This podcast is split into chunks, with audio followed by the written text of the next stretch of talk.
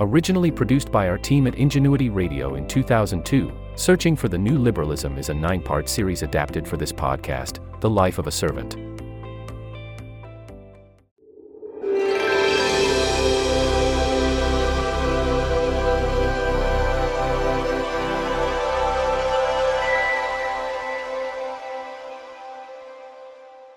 Welcome to Part 4. The topic of this segment focuses on Internet issues, as these were viewed in 2002, and features Candice Callison, Dennis Mills, Michelle Baert, and Carolyn Bennett. So the last person is usually supposed to have more practical time, but I might be going to go back to theory and um, try to posit the tools to do this. Um, rather than talk about connectivity, I would like to raise the idea of interconnectivity. Conceptually, this implies bidirectional and multidimensional links and overlaps between issues, objects, individuals, and groups. This conceptual structure has been applied by theorists Manuel Castells, notably, and others, to describe what is being hailed as the rise of the network society. Hmm. By its hybrid nature, a network society has the potential to redefine notions of sociological interaction, identity, and representation to adequately describe what I mean by interconnectivity in networks, imagine, if you will, something like the root system of a persistent spread of leaves in the garden. The way these roots connect, sprout, extend, branch, and persist, mapping the structure very much like a rhizome. It is fragmented and conjoined unpredictably through nodes of access that lead to yet more nodes and branches of access. This is essentially the description of a rhizomatic network that contains overlapping structures and that unlike the root system invites all kinds of connections, regardless of type or form, as long as it needs basic and sometimes fishy protocols for connection. Interconnectivity within a rhizomatic network is not merely the joining of individual boxes by lines in kind of line or staff hierarchical vision. Rather, substitute a finite box taking many small boxes in groups of boxes with multiple lines crossing and crisscrossing one another, coalescing at various points, dispersing at others. Interconnectivity is not a constant, but rather a fluid notion of cohesion involving movement, varying momentum, and moments of stability. It also allows elements and connection between elements to shift in terms of allegiances and connections, trading in terms of temporary equilibrium. This model of social interaction and cultural development permeates and interconnects every aspect of society, reflecting a much more rich and diverse assemblage version of reality. Yet our modern state functions by of separating lines as connectivity and stabilizing or formalizing elements. Our institutions rely on the ability to represent and disseminate legibility and stability. More clearly, our institutions rely on what theorist Alberto Melucci called a reduction of complexity to maintain order and secure the tenets of a political system. In other words, the convenience of the state is trying to determine the capacity of our productivity, efficiency, and mobility. Network society has assessed its quiet precautions in this mode of organization by employing interconnectivity and rhizomatic structures that include formalized lines of communication control that often augment, twist, and generally complexify to the point of flickering non-compliance. Network information technology has been posited as the materiality of this network society, a society we as Canadians are fast becoming and joining. It could and is being argued that we have always been a society of networks that span the globe. What's different about development in past centuries is that we have information technology and media have insinuated themselves into many aspects of our life. The telegraph, radio, television, and now the internet being most recent came with all the hype of a cultural revolution. Particularly in recent memory regarding the internet, a full body of rhetoric sprang up promising more connection, new community, exciting culture. It's actually not so different than the creative media in this respect. The internet's capacity to combine, envelop, and mimic the other forms of media, as well as its individuation, and inherent bidirectional capability invite a realm of networking possibilities. While the revolution may or may not have occurred in your living or office cubicle, information technology in many forms, including the internet, has arrived and affects how we connect to the bigger world beyond our everyday lived experience. I want to be clear that I am not upholding the hype of information technology as wonder paint, merely that it is present and here to stay, much like the television, the whistle grader, the motorized engine, technologies that were earlier heralded as revolutionary. In our highly developed country, Canada has some of the biggest internet usage rates, internet usage rates across broad, broad sectors of society. We have created a playground for culture and technology to collide, interact, and nurture growth. But what do we hope to create with this technology? Cities devoted to technological elite enabling the growth of enterprise have some of the biggest internet usage rates, uh, internet usage rates across broad, broad sectors of society. We have created a playground for culture and technology to collide, interact, and nurture growth. But what do we hope to create with this technology? Cities devoted to technological elite enabling the growth of enterprise, cultural destinations online, wider access to wireless internet, all possible but not habitable, unless you become active coalescence both from Canadians and Canadians to future towards this common goal. We at this juncture where the dot-com economic bust has intersected with what some fear to be the erosion of faith in technology, have an opportunity to consider reflexively our relationship with technology and our growing status as and in a network society. Technology, culture, politics, and economics determine the development and indeed the materials of each other. This interconnectivity between elements can be framed this way. Our values are as important as in the determinant of our technological inventions and the use of technology. As Beth theorists uses Viper, Bruno Latour, and others have posited, these are state by our tools and they are state by us. Perhaps this is why the U.S. has been about Napster and attract the contentious moral issue. Napster, in case you do finding it or lost, is a peer-to-peer network that connects individual computers in a rhizomatic pattern to the purpose of sharing media files. The debate about its abilities and its can be framed as one of the trail of artists, two, the rise of militant consumers, three, the theft on the recording industry, and depending on which side of the value and fence you're on, a poor or brilliant use of network technology. If you don't download music online, then you probably aren't aware that clones exist everywhere, and the legacy of Napster continues without front page coverage. This kind of system defies institutionalization in many ways. Serving as a concept of thinking about culture, there is no gatekeeper or control mechanism like a CRTC. It overlaps an individual ability to shape and reshape the network fly borders and adherence ideology. More importantly, networks invite invasion or conversationist of modernity. There are no strict lines of division for organizations. Instead, there are fragments connected by points of bidirectional contact. Identity is defined in terms of multiple rather than singularity. There is little foreseeable except in the South that the possibility for more interconnection exists. In a world where enterprise is based on and the state on a certain amount of control, these aspects of network society threaten to destabilize and remake the fabric of our Westphalian society. Being hard to hold in a network society is without its own limited set of controls and exhibiting standardization, coding and algorithms, as well as representational capacity, determine and direct content in an online environment. Similarly, a network society initiates these protocols to control information and connection on an ad hoc basis, most of which are never summarized and most of which react or act in relation to our prevailing values. For example, Napster created what MIT professor Zoe Dooman called anonymous on-the-fly alliances for sharing information outside any known channel. And at the same time, Napster created its own terms of engagement that range from sharing to fanatical control of many domains in the electronic environment. Enabled by information technology, interinstitutional forces are being much the same, cultural, government, and institutional lines. And yet our post 9-11 world, especially on this continent, has seen the rising importance of physical borders, bringing counter to the idea of the network society. Importantly, this touches on issues of surveillance, or what I like to call the dark underbelly of the network society. When alleged terrorist Victor B's email from a public internet terminal in Paris was discovered within minutes or hours of him being discovered on the plane to Miami with a bomb in his shoes, which part was he? His shoes? Or the ability to track down the contents of his outbox so quickly and precisely? A little closer to home, there are more parallels still. How did Canada send or scare its immigration and other internal files with the Americans after 9-11? Did we send a large suite of paper files?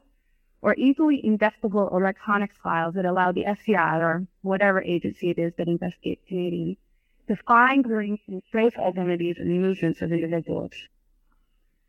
We live in a post-colonial reality where colonialism as the standard bearer of modernity constructed boundaries for nationhood and identity, concealing the fragmentary nature of our existence.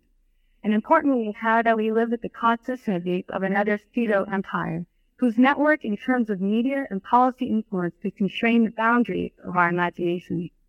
Further, in terms of the network society, our existing institutions are incapable of barricading us against the onslaught of these trans-border influences nor can they equally adapt to fragmented, rhizomatic interconnectivity.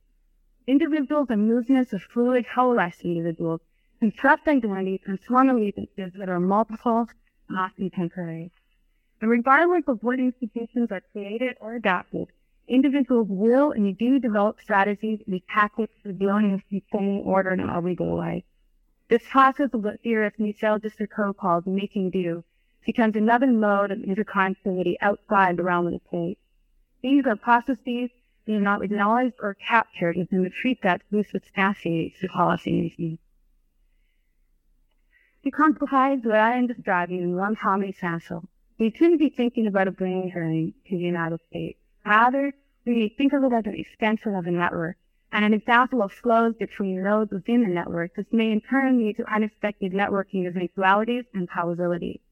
And maybe in some respects, we should look at these types of cultural phenomena as a measure and criteria for adaptability, an area for taxation, education, health, media, and culture. More importantly, can we not find a way to foster and support mobility without it threatening our identity, which are hardly singular anyway? Further, with growing we tell ourselves as a culture do not take into account the complex realities of our network history, Aboriginal people, friends, and Anglo communities can barely settle on the ontology or epistemology of our shared history, let alone complexify the unrealistic solidity of these artificially enhanced groups. In another area, our environmental histories do not open to account the synthesis of human and organic actions and relations, nor the artificial is enforced by policy and government. A final example, the information becoming an institution is purposely streamlined rather than being costumey and overlap, preferring the ethical method rather than a messy mix of the reality we know to exist. The rising concept stretches across the standardization of information literacy, and the challenge to policymakers is to think not in terms of departments, provinces, or even Canada, but to utilize a rhizomatic structure to think with. A structure that acknowledges the fact that in some new institutions, protecting or ensuring the survival of elusive and sometimes non-existent cultural boundaries, investing in the development and use of new technology are interventions into the existing network of buzzing interconnectivity. The fluidity of the network redefines some of our status ideals of identity, cohesion, and even security and privacy. But it is also these ideals that will define our use and pulsing of network technology. Adaptability and frameworks for adaptability they take into account mobility and unpredictability are the skills and goals defined by a network society needed to the resulting co-production of technology, culture, and politics that is and will continue to define the future relationships with each other and our role in the global network society. Bill,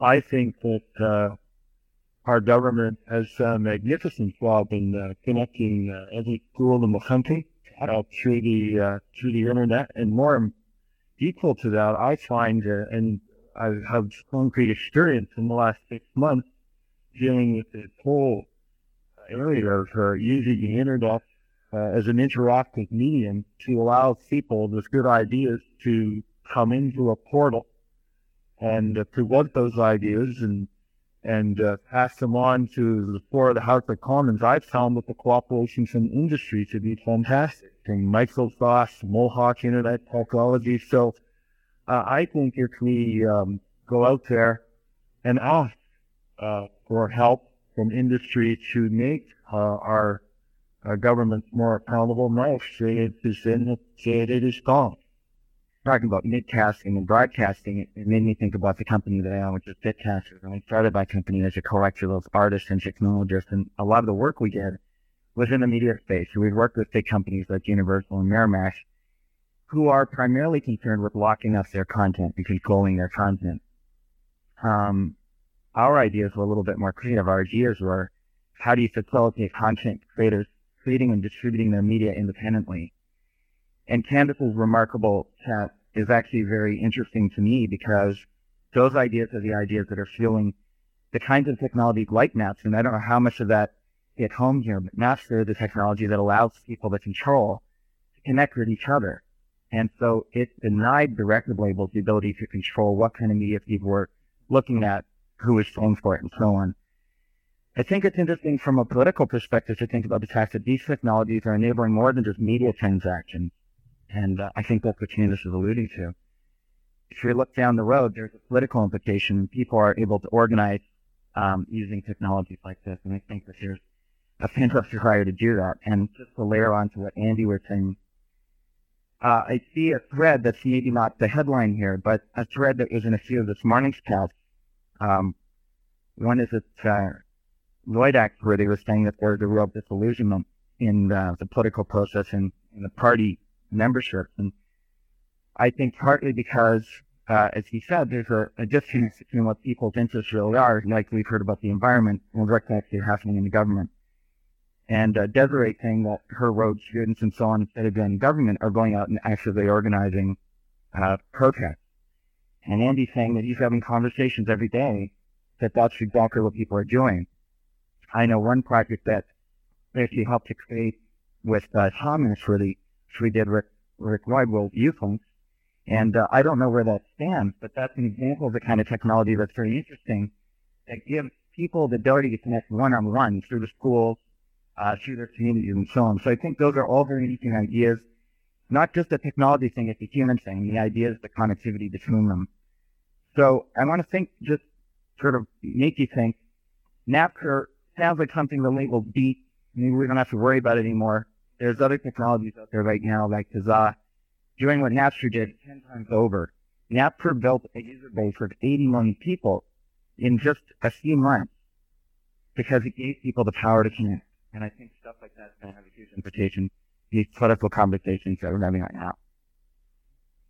Um, yeah, I wanted to speak a little bit to this uh, technology and, and culture uh, going into Georgia. Um, that, oh, my name is Paul uh, when I had a, a radio show on uh, at Cabbage Radio, uh, University of Manitoba in Winnipeg until recently, what I would do is I would take the party uh, press releases, the whole parties, and I'd have a throw them into the garbage because I hold them. Then I would go to um, a restaurant uh, it, it gets a collection of uh, records, say indymedia.org, and many people here all know about this.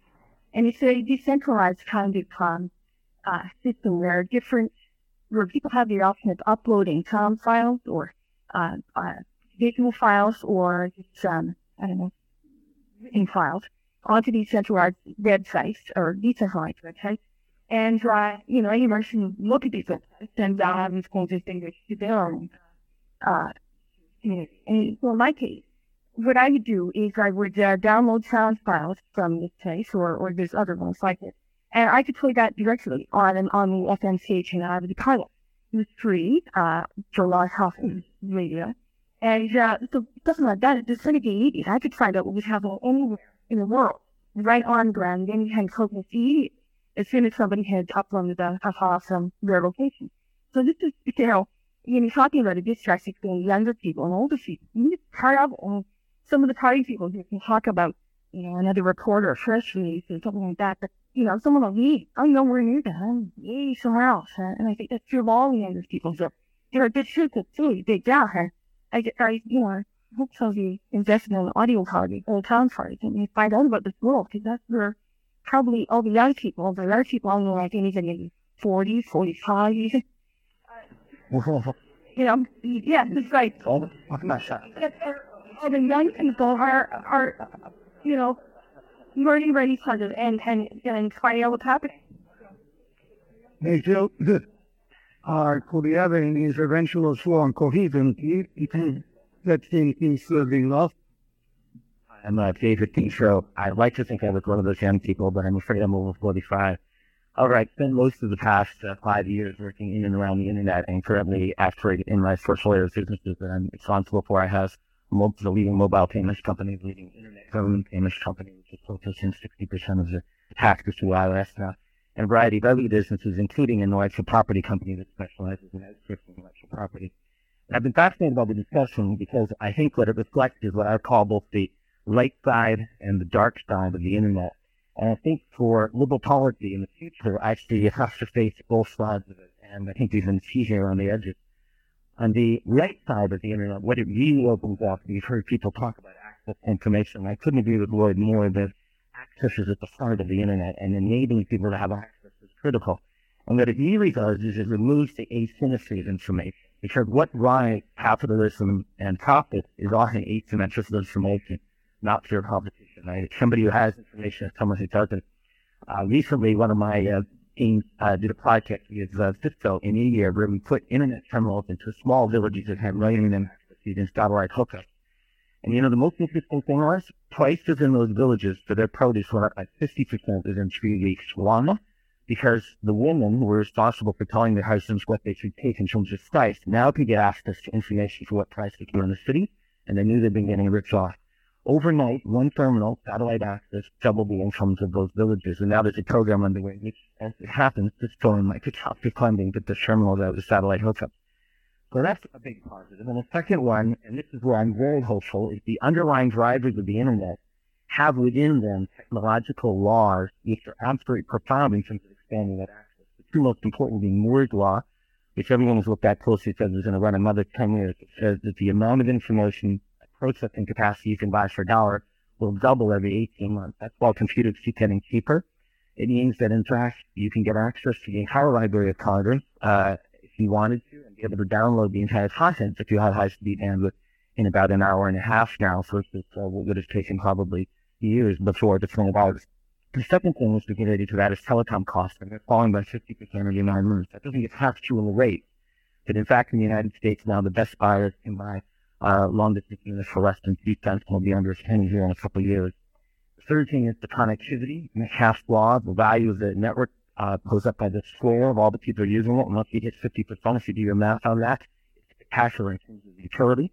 And finally, well, I think the two people have hinted at, which is narrowcasting, which has enabled all kinds of groups, small groups, groups as small as the seventh graders in your story, uh, to be able to connect with others and to narrowcast they weren't. But there's a dark side here. The dark side is much tougher for liberals to deal with. The first is fragmentation. Narrowcasting and the internet is resulting in massive fragmentation. What we're losing is the front porch. Newspaper reading is falling, and the higher the internet usage among people under 25, the lower the newspaper reading and the lower the television watching. I don't think the TV is all bad, but in fact, the front porch is being lost, and institutions like the CBC and others become more critical. The second dark side is uh, the wonderful PM referred to Napster. It's terrific that Napster allows you to share files, and I just took my uh, daughter Amy, Helen, and I drove her down to Queens, and I plugged in her computers and the music system. I said, "Where's the CDs, Amy?" And she spent the last week burning tunes off the internet onto her computer. Her hard drive had about 8,000 songs. She has no CDs. The dark side, though, is she likes a number of Canadian young artists. And I said, what about, uh, what about some of your favorite Canadian singers? And she said, what do you mean? I'm listening to them. I said, yeah, they didn't get a penny from you, though. The music industry revenue went down 5% last year. They're going to be down 7% this year. Last week, EMI, one of the top five labels, dropped their 400 best least well-selling artists. And the reason was because fundamentally their overall profitability has gone down. So the big record labels are going to shrink down to just Michael Jackson and a few other people. So that there's huge issues around the economics of artists and ones that provide cheap. The third one, and bear with me, the third side, dark side, is the anonymity. And this one I'm just absolutely passionate about. Our kids are going online, they're searching, they have no idea what they're looking at when they're out there. Van Blesher last year, she's the uh, granddaughter of Holocaust survivors, went out to do a project on the Holocaust and started putting up hate sites. He said, well, how can you have these sites on the internet? And I said, the internet's just a street, Amy. You have no idea who you're looking at here. And you type in these keywords, just finding those words on other people's sites.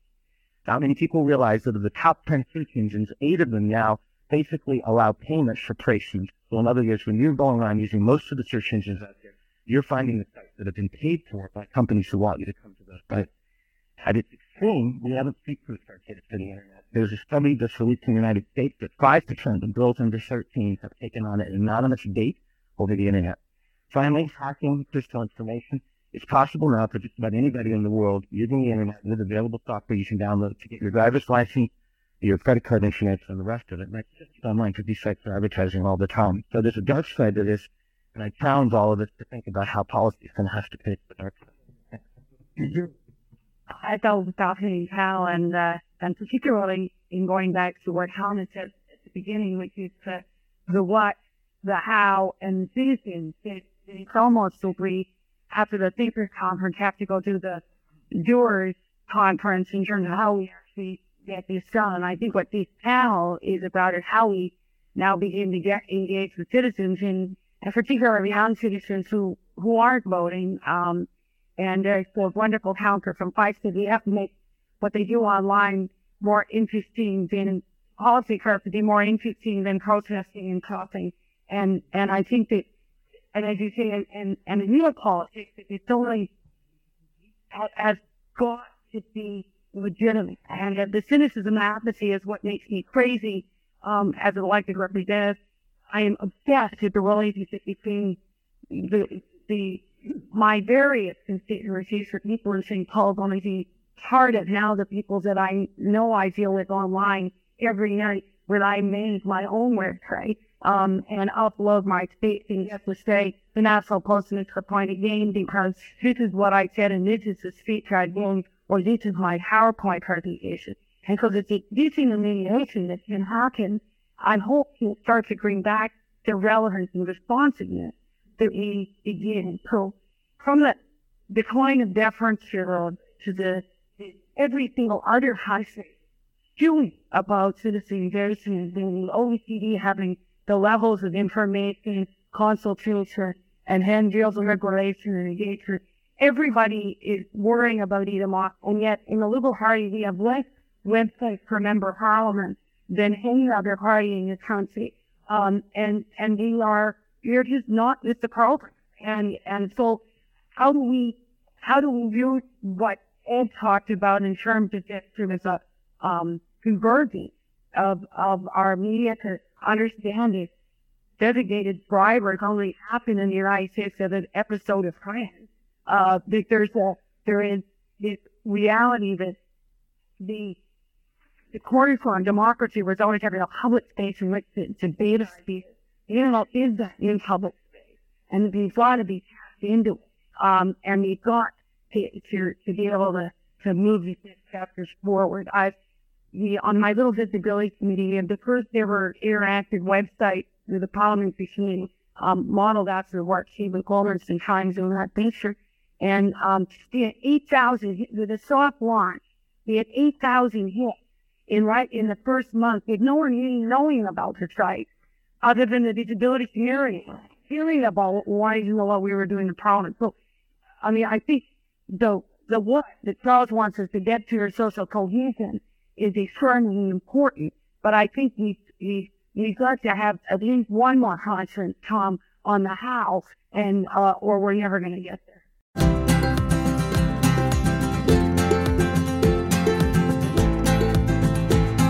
You have been listening to The Life of a Servant, a Dennis Mills podcast.